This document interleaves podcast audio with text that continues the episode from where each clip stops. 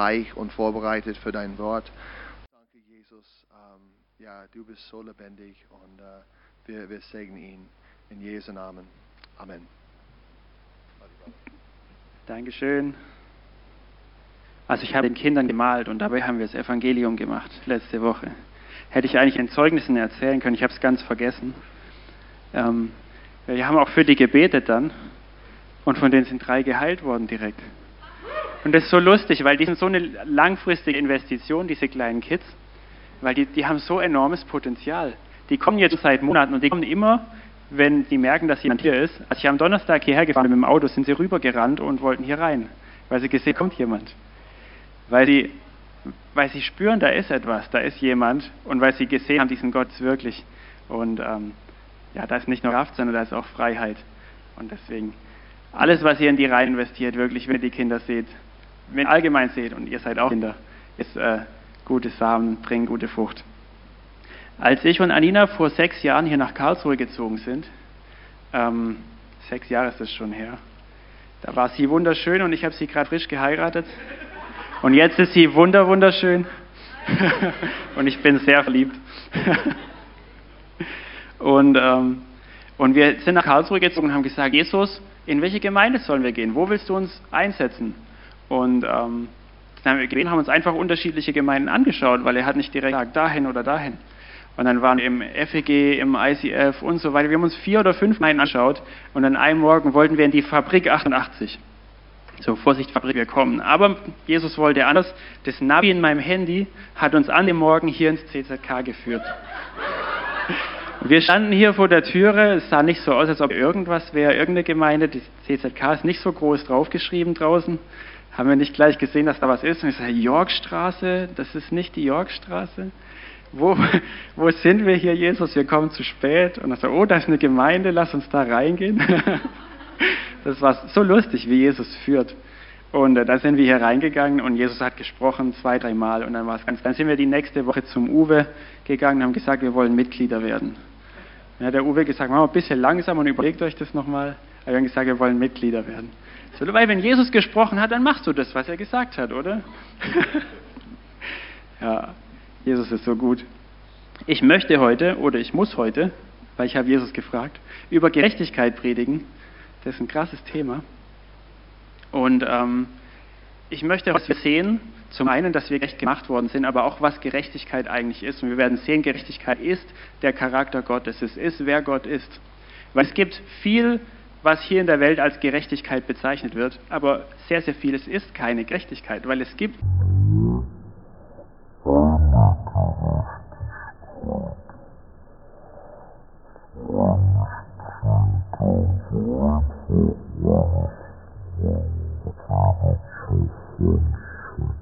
Oh, yeah.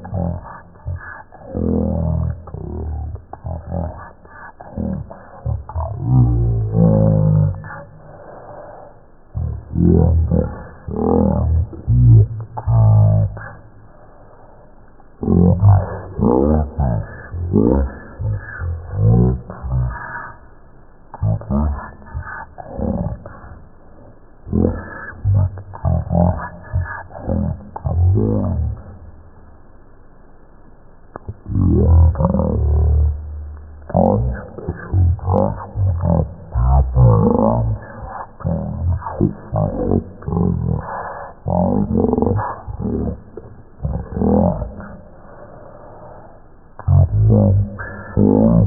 yeah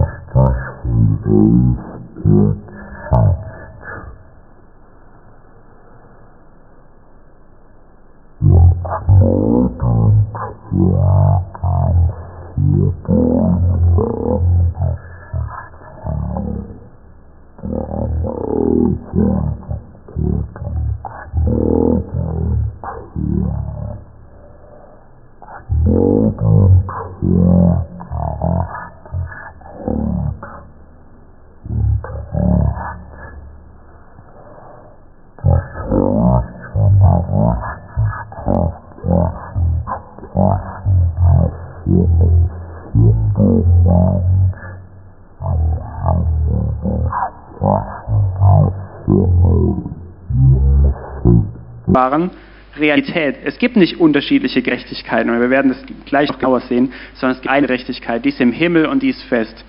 Und wenn die sich nicht offenbart, wüssten wir sie überhaupt nicht, aber die hat sich hier offenbart, ganz viel, auf ganz vielen Seiten. Ähm, jetzt zu uns. Wir reden viel von Gerechtigkeit. Und zu uns ist ganz einfach zum Beispiel Römer 3, Vers 10.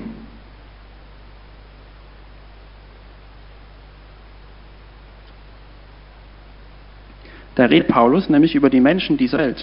Und nicht nur über Juden, sondern auch über Griechen, über alle.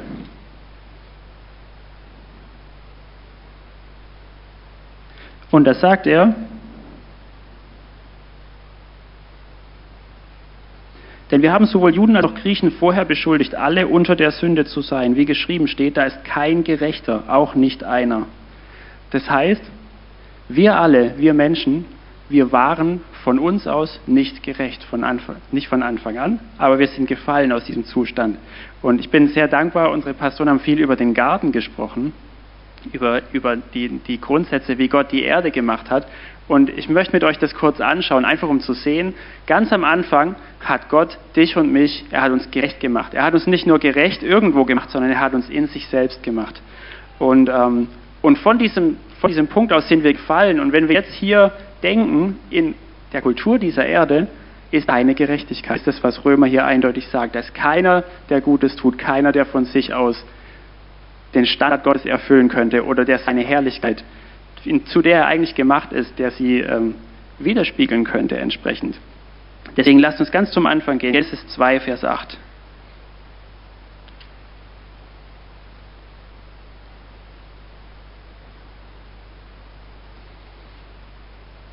So am Anfang hat Gott die ganze Erde geschaffen und er hat, das wiederhole ich jetzt nur ganz kurz, er hat das Unsichtbare und das Sichtbare geschaffen. Ihr wisst noch, die Wasser wurden getrennt.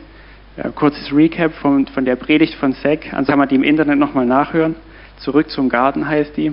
Es gibt unsichtbare und sichtbare Realität. Und dann heißt es da in Genesis 2, Vers 8, und Gott pflanzte einen Garten in Eden. Eden ist ein Wort, das nicht übersetzt wurde. Das bedeutet so viel wie Wonne und Freude. Also ein Garten in Freude. Und wo ist dieser Garten? Da steht im Osten. Das Wort, das da für Osten steht, ist Mikedem. Und Mikedem bedeutet eigentlich wortwörtlich vor allem Anfang, weil es ein anderes Wort für Osten, das heißt Misrach, aber da steht Mikedem, vor allem Anfang. Der Garten Freude, in den du gesetzt worden bist, vor allem Anfang, wo ist vor allem Anfang? Vor Anfang gab es nur, gab's nur Gott, genau. Das heißt, er hat diesen Garten, in den du als Mensch reingesetzt worden bist, in sich selbst gepflanzt. Und dieser Garten, wir wissen, es gibt sichtbare und unsichtbare Realität, besteht im Sichtbaren und Unsichtbaren, im Anfang. Im Anfang bestehst du in Freude in Gott. Dazu sind wir geschaffen. Kann ich ein Halleluja hören oder so? Das ist nicht das, was wir erfahren, wenn wir hier in dieser Erde aufwachsen, weil es ist nicht mehr der Zustand dieser Erde. Aber das der Zustand, zu dich und du zurück hineinversetzt werden können und worden sind hoffentlich. Also der Garten besteht in Gott und er war wiedergespiegelt vom Unsichtbaren ins Sichtbare. Wie war es widerspiegelt? Die, die, ähm, ja, ich lasse das Bild weg. Führt es zu tief da rein. Und in diesem, in diesem Garten gab es allerlei Bäume. Es gab ähm, eigentlich, ähm, ich habe mich oft gefragt, warum hat Gott diesen Baum der Erkenntnis des Guten und Bösen in den Garten reingesetzt? Das ist doch ein blöder Baum, oder? Und wenn der Garten in Gott ist, wie kann was Schlechtes in Gott sein? Aber wisst ihr, ähm, der, der Baum war gar nicht schlecht. Der Baum der Erkenntnis des Guten und Bösen. Alles, was Gott zu den Menschen gesagt hat, ist, du bist nicht dafür gemacht, da zu essen. er hat gesagt, alles ist hier lecker, nur das ist Pfui. Wie du zu deinen Kindern sagst. Alles lecker, aber das ist Pfui. Wenn du das isst, musst du sterben. Er hat ganz klar gesagt, was da abgeht. Und die ganzen Bäume, die da drin waren, waren gut. Wenn du das genauer anschaust im Hebräischen, dann heißt es, dass der Baum der Erkenntnis von Gut und Böse und er, was das Wort, was dafür Erkenntnis steht, ist Da'at. Das ist ähm, aus derselben Wortwurzel, wie Adam erkannte seine Frau und sie wurde schwanger. Also es ist ein intimes Erkennen. Und natürlich weiß Gott, was schlecht ist, aber er hat den Menschen nicht dazu gemacht, das, was böse ist, was schlecht ist, intim zu kennen, zu erfahren. Gott hat den Menschen von Anfang an nicht dazu gemacht, weil er ihn zu Freude gemacht hat, in sich selbst und nicht dazu, Sünde zu erfahren. Von Anfang an. Also der Baum war nicht schlecht, Gott wusste, was ist gut, was ist schlecht, aber er hat den Menschen nicht dazu gemacht, es zu erfahren. Und dann sehen wir in dieser Realität, also müsst euch das vor Augen malen, die Menschen, die wussten überhaupt nicht, was schlecht ist. Sie haben nicht mal drüber nachgedacht, oh, ich könnte dem Adam diese Frucht wegnehmen, weil die schmeckt so gut wenn er sie in der Hand hatte. Versteht ihr, wie ich meine? Das ist vielleicht ein blödes Beispiel, nehmen irgendein anderes. Sie hatten keine Angst zu sterben. Die Menschen hatten keine Angst vor irgendwas, vor dem Tod. Sie hatten keine Angst, sie waren frei, sie waren heilig, gerecht und sie hatten Freude im Garten. Dazu wurde der Mensch, dazu wurdest du, dazu wurden ich geschaffen. Das ist der normale Zustand. Was wir hier, dass wir hier aufgewachsen sind, ist nicht mehr normal. Und dann kommt, sehen wir, kommt die Schlange, kommt der Teufel in den Garten er war nicht da drin, er ist reingekommen durch die Schlange. Und er sagt zu Eva, ganz interessant,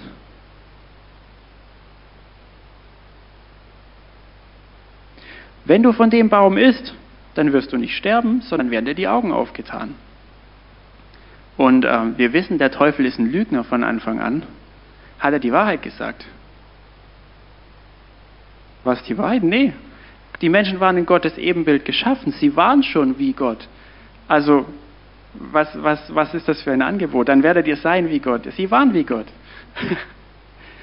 Also der Mensch hat, äh, der, der, der Teufel hat den Mensch betrogen. Er hat gesagt, wenn du das tust, dann wirst du sein wie Gott.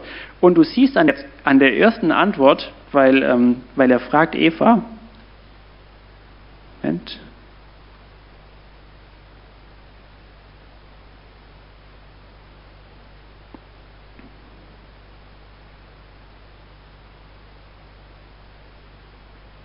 Er fragt Eva ja am Anfang, hast du wirklich gesagt? Und die Frau antwortet ihm, von den Früchten des Baumes, also von den Früchten hier im Garten, natürlich essen wir von den Früchten. Aber von den Früchten des Baumes, der in der Mitte des Gartens steht, hat Gott gesagt, ihr sollt nicht davon essen und sollt sie nicht berühren, damit ihr nicht sterbt. Dann kommt diese Verführung der Schlange. Sie sagt, ja, keineswegs werdet ihr sterben und so weiter. Hat Gott wirklich gesagt. Und so weiter. Und ähm, und siehst quasi, dass e- Eva hat gar, an, zuerst noch gar keine Angst davor zu sterben. Sie denkt gar nicht darüber nach. Und dann ändert sich ihre Position, ihr Denken in der Hinsicht. Dann steht da, und die Frau sah, dass der Baum gut zur Nahrung und dass er eine Lust für die Augen und dass der Baum begehrenswert war. Da hat Sünde angefangen. Das war nicht erst, als sie reingebissen hat, sondern sie hat auf einmal aus einer anderen Perspektive gesehen. Sie hat aus einer Perspektive gesehen, die nicht mehr Gerechtigkeit ist, zu der sie geschaffen worden ist, die nicht mehr Ebenbildlichkeit ist, weil hier genau ging es kaputt. Sie hat Raum gesehen als eine Lust für die Augen. Die Wahrheit, die, die Weisheit dieser Welt ist teuflisch und sinnlich. Als eine Lust für die Augen und sah, dass der Baum begehrenswert war, Einsicht zu geben. Und sie nahm seiner Frucht und aß und gab sie auch ihrem Mann bei ihr und er aß. Und das ganze Drama nahm seinen Lauf. Und direkt zu diesem Zeitpunkt ging was kaputt. Was ging kaputt? Die Menschen waren im Garten, sie waren eins mit Gott, kann man sagen, weil der Garten war in Gott und Gott sagt an einer anderen Stelle, ich bin eins, ich bin einer. Das Wort dafür ist Echad. Es gibt zwei Wörter für eins. Das eine ist Yachid und das andere Echad. Und Echad bedeutet so viel wie ein Familie. Du kannst ein Wasser hier in der Flasche haben und wenn ich einen Schluck rausnehme, ist immer noch ein Wasser in der Flasche und das gleiche Wasser in meinem Bauch, oder? Und wenn, na, ich mache es nicht wieder rein. Also es ist ein Wasser. Es ist, es ist, ähm, das ist das, was mit Einheit gemeint ist. Gott ist eine Familie, er ist eins. Es ist nicht Einheit, wenn du dich mit Leuten in den Raum setzt und du feierst die Einheit, sondern Einheit geht nur in seinem Geist, weil er ist eins, er ist Einheit. Und das ging genau an dieser Stelle kaputt, weil die Frau hat aus einer anderen Perspektive gesehen, genauso der Mann dann. Sie hat die, die Frucht als was Begehrenswertes gesehen, was sie nicht war. Gott hat gesagt, ihr sterbt, wenn ihr das esst. Und aus dieser anderen Perspektive nimmt Ungerechtigkeit ihren Lauf. Und die Weisheit, die, oh, die Moment. Ja, was ist passiert? Die Menschen gingen verloren. Schlag mal Jesaja 53, Vers 6 auf. Oder am besten, äh, Moment, Titus 3, Vers 3. Da steht das Gleiche.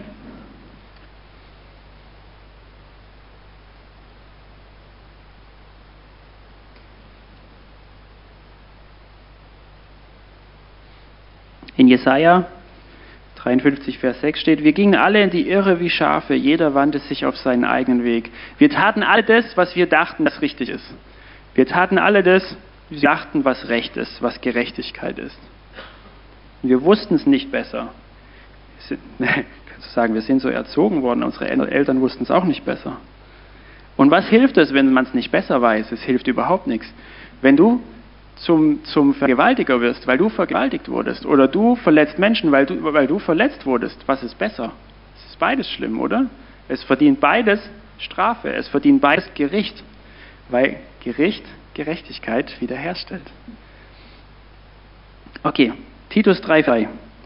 Denn einst waren auch wir unverständig, ungehorsam, gingen in die Irre, dienten mancherlei Begierden und Lüsten, führten unser Leben in Bosheit und Neid, verhasst, einander hassend. Das heißt zu Deutsch, wir waren nicht in der Lage dazu, zu lieben. Wir waren nicht in der Lage dazu, frei von unseren Begierden und Lüsten zu leben. Als ich noch nicht gerettet war, als ich Jesus noch nicht kannte, habe ich Tag nach PC gespielt und ich, wusste, ich bin irgendwann nicht mehr rausgekommen. Ich konnte mein Leben selbst nicht ändern. Ich war gefangen von meinen Lüsten, weil ich gedacht habe, und dann wollte ich reich und berühmt werden und bin studieren gegangen deswegen. Kann man sich heute nicht mehr vorstellen, oder? Preis den Herrn, er hat viel verändert. und ähm, wir dachten, das ist normal. Wir dachten, das ist normal. Ich habe diese Bedürfnisse, also muss ich die befriedigen. Ich habe Hunger, also muss ich essen. Das ist nicht normal. Wir gingen in die Irre. Wir wussten es nicht besser. Wir waren auf einmal an einem anderen Ort, nicht mehr im Garten, nicht mehr in Einheit. Und von diesem anderen Ort aus konnten wir Gott nicht mehr sehen, wir konnten nicht mehr finden. Wir konnten seine Gerechtigkeit nicht, nicht, ähm, nicht erfüllen, nicht erwirken. Wir wussten nicht mal mehr wirklich, was seine Gerechtigkeit ist. Und dann siehst du durch die Geschichte, wie Gott seine Kinder, weil die ganze Bibel ist ein Training in Gerechtigkeit. Die ganze Bibel trainiert dich Gerechtigkeit. Nicht nur das Neue Testament, nicht nur die Evangelien, die ganze Bibel. Und ich möchte es ganz kurz nachzeichnen, in der Hoffnung, dass uns die Zeit dazu reicht. Oder dass ihr später essen könnt. Weil ihr nicht unbedingt essen müsst. okay. Dann siehst du, wie Gott seine Gerechtigkeit in der Bibel, wie er sie verkündigt, weil die Menschen sind gefallen, sie wussten nicht mehr, was ist Recht, was ist Gerechtigkeit dann erwählt sich Gott ein Volk, zuerst ein Mann, Abraham, er wählt sich ein Volk und er sagt, du bist mein Schatz, du bist mein Kind, dich habe ich erwählt und, und was du da siehst ist, Jesus ist im Alten Testament überall. Er befreit seine Kinder nicht aufgrund von dem, was sie getan hätten aus Ägypten, sondern befreit sie durch ein magelloses Lamm, das sie an ihre Türe schmieren mussten, damit der, der Verkläger vorübergegangen ist. Ich erzähle nicht die ganze Geschichte, ich hoffe, die kennt ihr.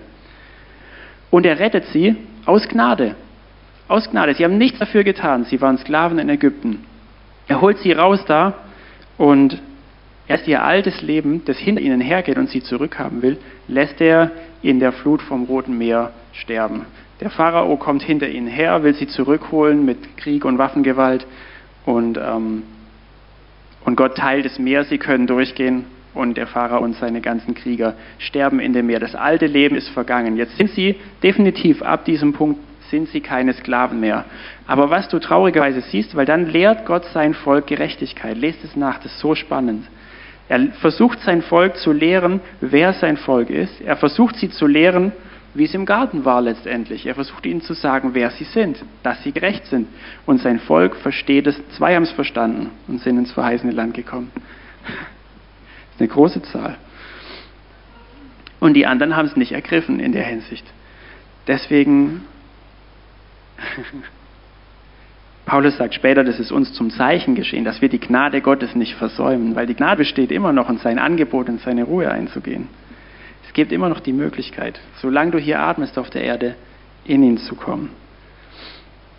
So, zuerst noch als, als kleiner, ähm, als großer Hoffnungsschimmer. Als die Menschen aus dem Garten rausgehen mussten, sind sie nicht alleine rausgegangen, sondern in Genesis 2 heißt es dann, dass vom, vom Garten her ein Strom entspringt, ein Strom von Wasser und er teilt sich in vier Flüsse. Und ähm, wenn du ein bisschen die Bibel liest, merkst du, wow, Jesus ist das Wasser des ewigen Lebens. Jeremia zum Beispiel steht es, dass der Herr der Quell lebendigen Wassers ist, dass er unsere Hoffnung ist. Und Jesus ist dieser Strom, der im Garten schon war. Logisch war Jesus im Garten, oder? Weil er ist in Gott. Jesus war im Garten und er hat die Menschen nicht alleine rausgehen lassen, sondern er ist hinter ihnen hergegangen an die vier Enden der Erde, um ihnen den Weg zurück zum Garten zu zeigen. Deswegen ist ähm, das Konzept von Taufe, was wir heute haben, ihr wisst ja, Johannes hat schon getauft. Das war für Juden nichts Neues zu taufen, weil sie haben Leute, die ins, zum Judentum konvertieren wollten, haben sie unter Wasser getunkt, weil sie genau diese Realität kannten. Sie wussten, dass um zurück in den Garten zu kommen, du nur durchs Wasser gehen, also du durchs Wasser gehen musst. Und was, was ist dieses Wasser? Das wussten sie auch, das ist der Messias. Sie kannten Jesus nicht als den Messias und es leider heute noch nicht viele. Aber Jesus ist dieses lebendige Wasser, das nicht nur vom Thron Gottes, sondern aus dem Garten entspringt und zu uns Menschen gekommen ist, in unser Verlorensein, wo wir nicht mehr wussten, was gerecht ist, um uns eine Möglichkeit geben, in ihn einzutauchen. Weil Gerechtigkeit ist nur in Jesus. So, er lehrt sein Volk Gerechtigkeit und viele verstehen es nicht. Viele, ja, du merkst in, dieser ganzen Geschichte, ich möchte es nicht nachzeichnen komplett, du merkst in dieser ganzen Geschichte, dass, ähm, dass sie Sklaven in Ägypten geblieben sind. Sie sind Sklaven in sich drin geblieben und haben sich wie Sklaven weiter verhalten. Und es ist so traurig, wenn du siehst, wie Gott sie frei gemacht hat er hat alles vorbereitet und er führt sie, er führt sie an Orte, wo es, wo, es, äh, wo es wüst ist, um ihnen zu zeigen, dass er ihr Quell, dass er ihr Versorger ist. Er versucht sie zu lehren, dass sie seine Kinder sind. Und er versucht sie, die Grundsätze vom Garten zu lehren. Sie haben es nicht verstanden, viele von ihnen. Und dann kommen weitere Offenbarungen durch die Propheten und so weiter. Und Gott gibt sein Gesetz. Und sein Gesetz ist seine Gerechtigkeit. Er erklärt seinen Kindern, das ist gut und das ist nicht gut. Das ist gerecht und das ist ungerecht. Da ist keine Kraft für die Kinder Israels drin, das alles zu halten und alles zu tun, aber er hat ganz klar gesagt, das ist mein Gesetz, das ist Recht, das ist nicht Recht. Und wir kennen die Geschichte, wie sie weiterging.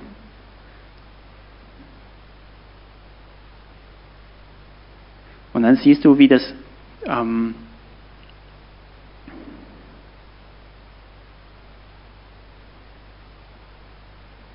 ja, wie das Gesetz eigentlich von vornherein nach vorne zeigt. Es zeigt nach vorne, weil es ist klar, keiner kann die Gerechtigkeit Gottes erfüllen. Das Gesetz zeigt, du schaffst es nicht. Keiner kann es erfüllen von sich aus. So, es zeigt nach vorne, weil im, im Gesetz gibt es auch ähm,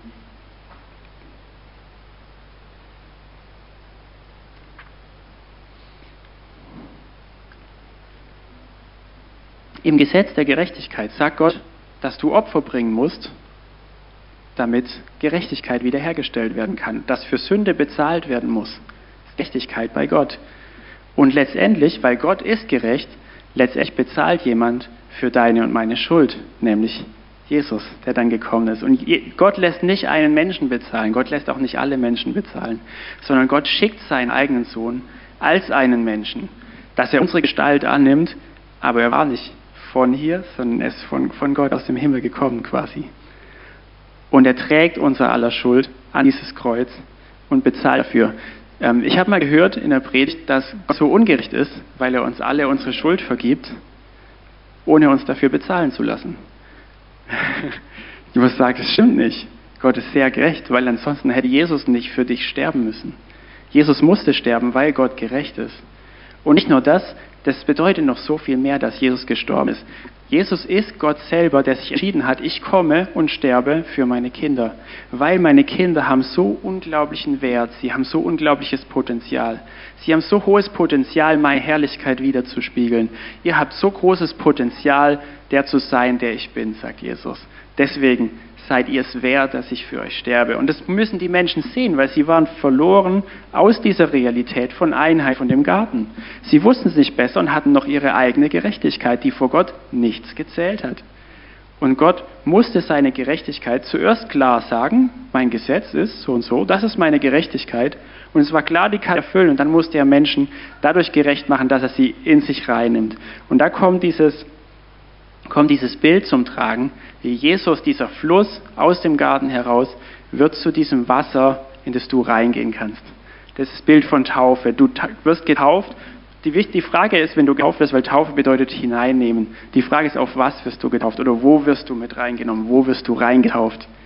Und Paulus hat Leute wieder getauft, die auf Johannes getauft worden sind, weil sie sagen, ihr müsst auf Jesus, ihr müsst in Jesus reingetauft werden, weil ansonsten könnt ihr nicht im Garten sein ist ganz einfach. Jesus ist, und da kommen wir letztendlich wieder zur Gerechtigkeit, das Gesetz nämlich nach wie vor aktiv und es zeigt Gottes Gerechtigkeit. Jesus ist das lebendige Gesetz. Er hat die Gerechtigkeit Gottes perfekt erfüllt. Er ist die Gerechtigkeit Gottes. Und, und er hat seine Gerechtigkeit nicht irgendwie auf dich übertragen, sondern er hat dich, wenn du wolltest, in ihn hineinversetzt damit du seine Gerechtigkeit haben kannst. Weil Johannes schreibt es so schön, wer wir sind, ist verborgen in Christus. Wenn du dich für Jesus entschieden hast, dann erkennst du, meine Gerechtigkeit ist nichts wert vor Gott. Ich kann vor Gott nicht bestehen. Und das Angebot Gottes ist ein Wasser, in das du eintauchen kannst. Das Wasser ist Jesus. Am Kreuz ist er das Wasser geworden, wo du eintauchen kannst und du kannst Wasser zurück in Gott reinkommen. Und dann ist deine Identität verändert. Aber was erfordert es, um in dieses Wasser reinzugehen? Es erfordert Glauben, weil du gehst in einen Bereich, wo du nicht atmen kannst. Du stirbst in diesem Wasser. Das ist das, was passiert, wenn du unter das Wasser gehst, wenn du getauft wirst. Du stirbst. Dein alter Mensch, dein altes Leben, deine alte Gerechtigkeit stirbt, ist abgewaschen. Du sagst selbst, es ist nichts wert, deswegen vertraue ich dir und gehe in dieses Wasser rein. Deswegen, weil ich deine Gerechtigkeit brauche. Und wenn du aus diesem Wasser rauskommst, geh raus, weil Jesus ist auferstanden, Halleluja. Wenn er nicht auferstanden wäre, dann könntest du unterm Wasser bleiben. Dann wärst du. Aber Jesus ist auferstanden, also stehst du auch wieder auf aus dem Wasser, um in einem neuen Leben von Gerechtigkeit zu leben. Und jetzt hast du das Leben Christi und seine Gerechtigkeit. Und das ist so ein großer Deal. Jetzt sitzen wir hier, ihr alle, die ihr in Jesus hineingenommen seid, und ihr habt nicht mehr eure eigene Gerechtigkeit. Wir, Paulus schreibt so schön, wir rühmen uns der Gerechtigkeit Christi. Ich sage ja, wir haben die Gerechtigkeit Christi. Hier ist die Gerechtigkeit Christi. Die steht hier vor euch. Nicht, weil ich so toll bin, aber weil er so gut ist. Und das ist, das ist die Wahrheit schlechthin, weil keiner von uns könnte vor Gott bestehen. Aber wenn wir in ihm sind und er besteht in Gott, sind wir in Gott, oder? Epheser sagt es ganz schön. Er sagt, wir sind mit ihm in ihn hineinversetzt, gesetzt an himmlische Örter, um mit ihm zu regieren. Hat, wir haben so viel Potenzial, Leute, so zu leben wie im Garten. Es ist nicht so, dass du dein Leben eine Baustelle ist und es dein Leben lang so sein muss, sondern Gott hat dir eine brandneue Villa hingestellt. Und auch wenn du noch nicht weißt, wie du darin leben sollst und wie du dann umgehen sollst mit dieser Gerechtigkeit, die du jetzt hast, kannst du es lernen, oder?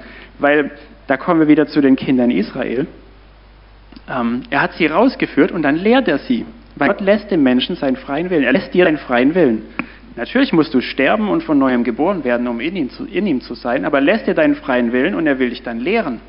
Und er will dich lehren, was seine Gerechtigkeit ist und vor allem, wer du bist. Weil wer du bist, ist dann in ihm. Das heißt, du findest dich selbst nur in ihm. Und dann ist die große Frage, ja, Wer ist er überhaupt? Und wie ist er überhaupt?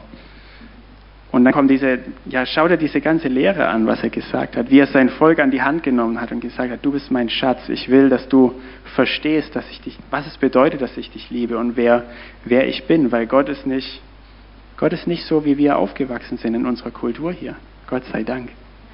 Weil wenn Gott so wäre, dann, ähm, dann, dann hätte er nicht die Hoffnung, die er hat dann müsste wahrscheinlich ein paar von uns aufgeben, weil wir es nicht schaffen oder weil wir zu dumm sind es nach dem dritten Mal immer noch nicht verstanden haben. Aber Gott gibt nicht auf. Gott ist Liebe. Und Liebe ist Gerechtigkeit, wo wir wieder dahin zurückkommen, zu Gerechtigkeit. Ähm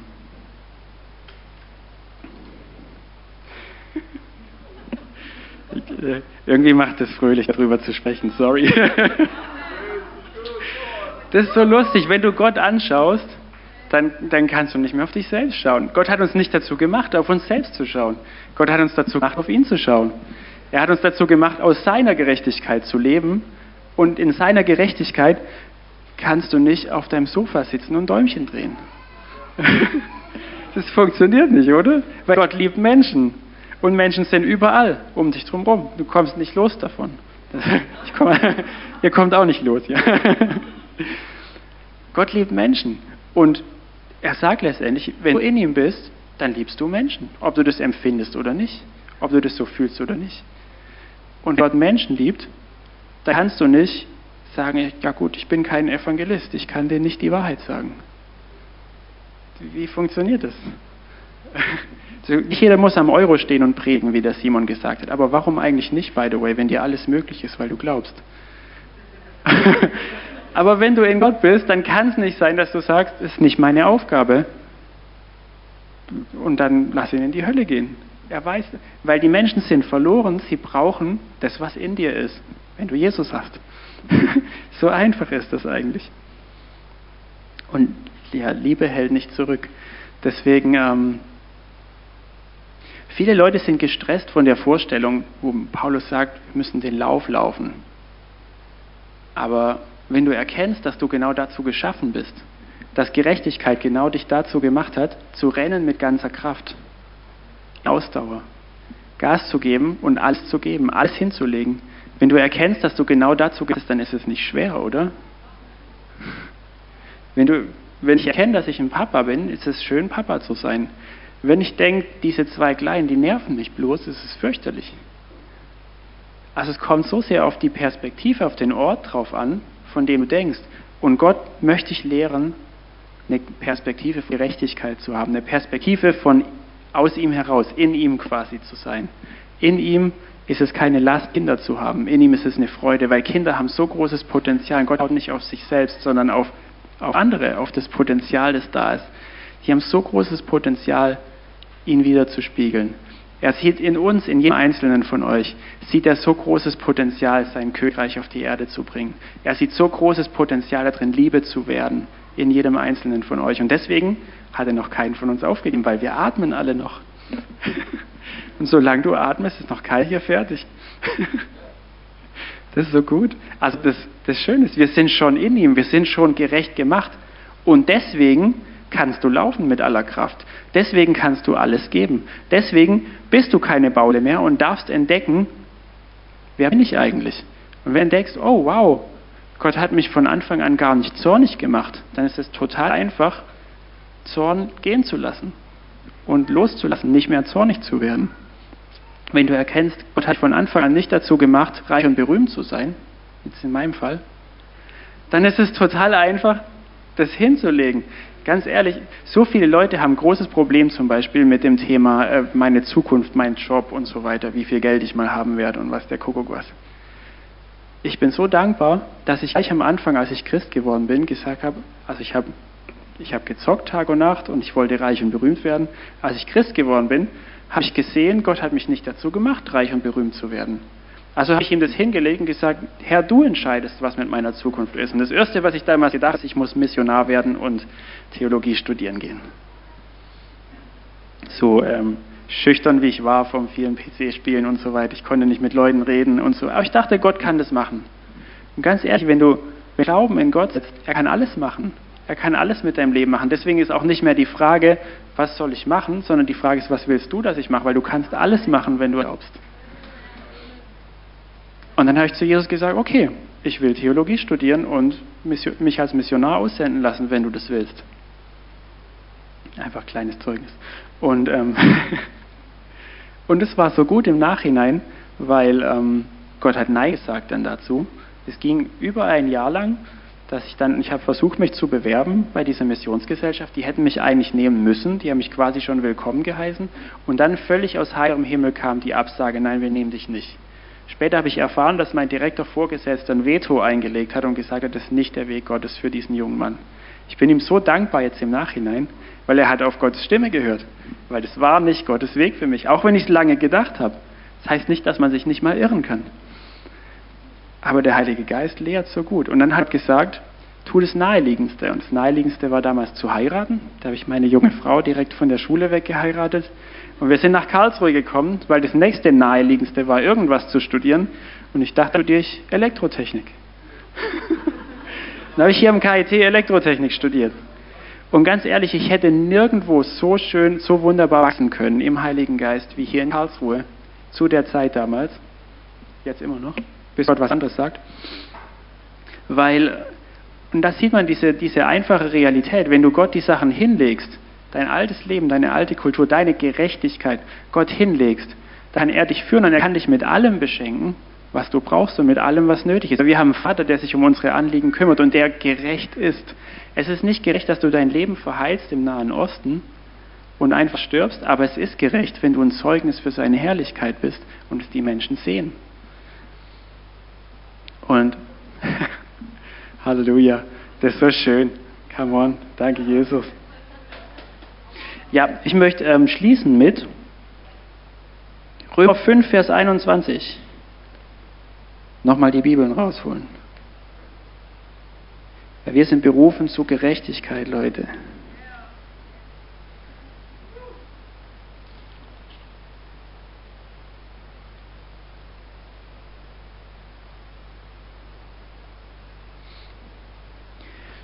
Fünf damit wie die Sünde geherrscht hat im Tod, so auch die Gnade herrscht durch Gerechtigkeit zu ewigem Leben durch Jesus Christus, unseren Herrn. Der Stachel der Sünde war der Tod. Wir alle hatten Angst davor zu sterben. Manche haben es immer noch. Es gibt Heilung davon. Danke, Jesus. Aber die Sünde hatte Kraft, weil wir Angst vor dem Tod hatten. Das ist wirklich das, was passiert ist. Weil der Tod zu allen Menschen durchgedrungen ist durch die Sünde.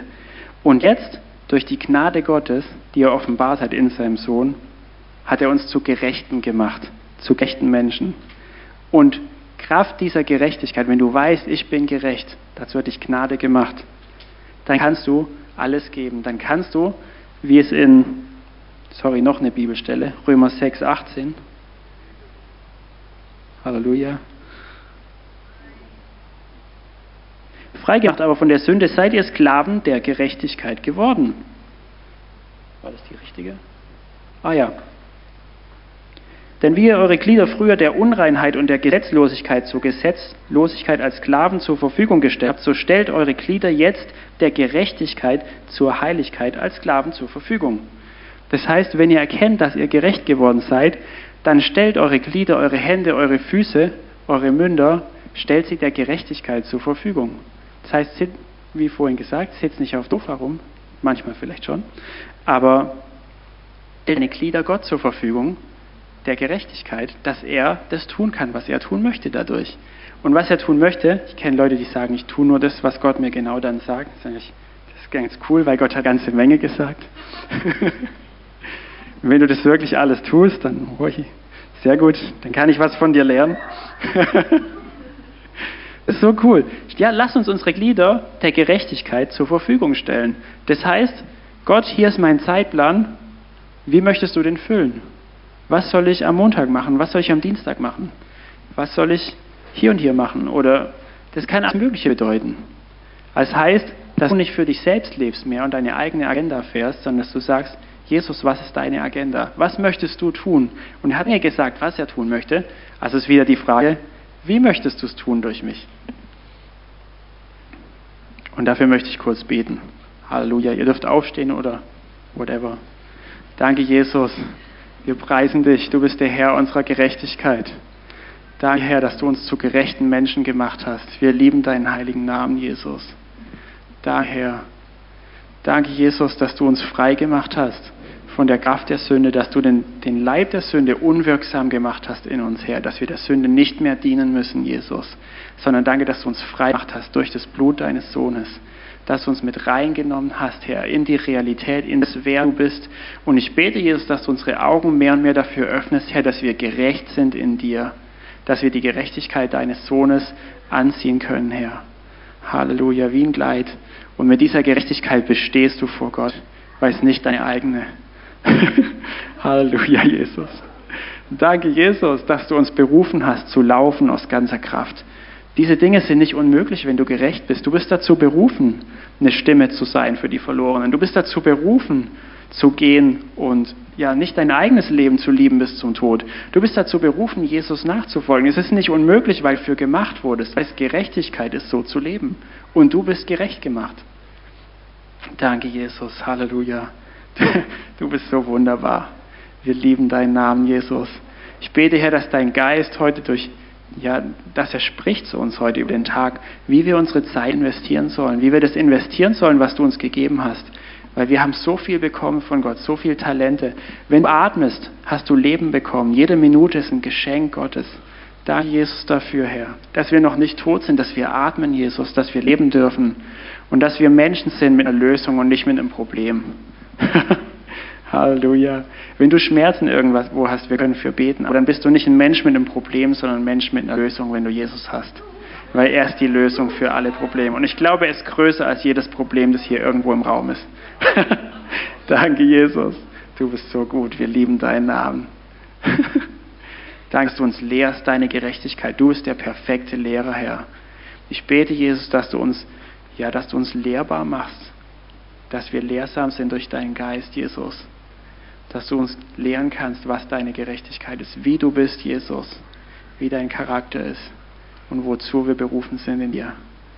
Halleluja. Amen.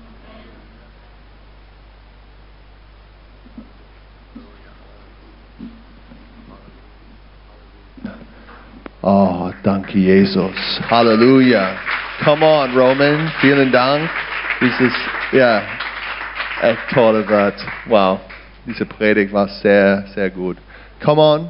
Jeder von uns hat etwas zu teilen. Come on. Danke. Sehr. Yeah. Come on. So, um, ja. Ja. Wer, in, wer wollte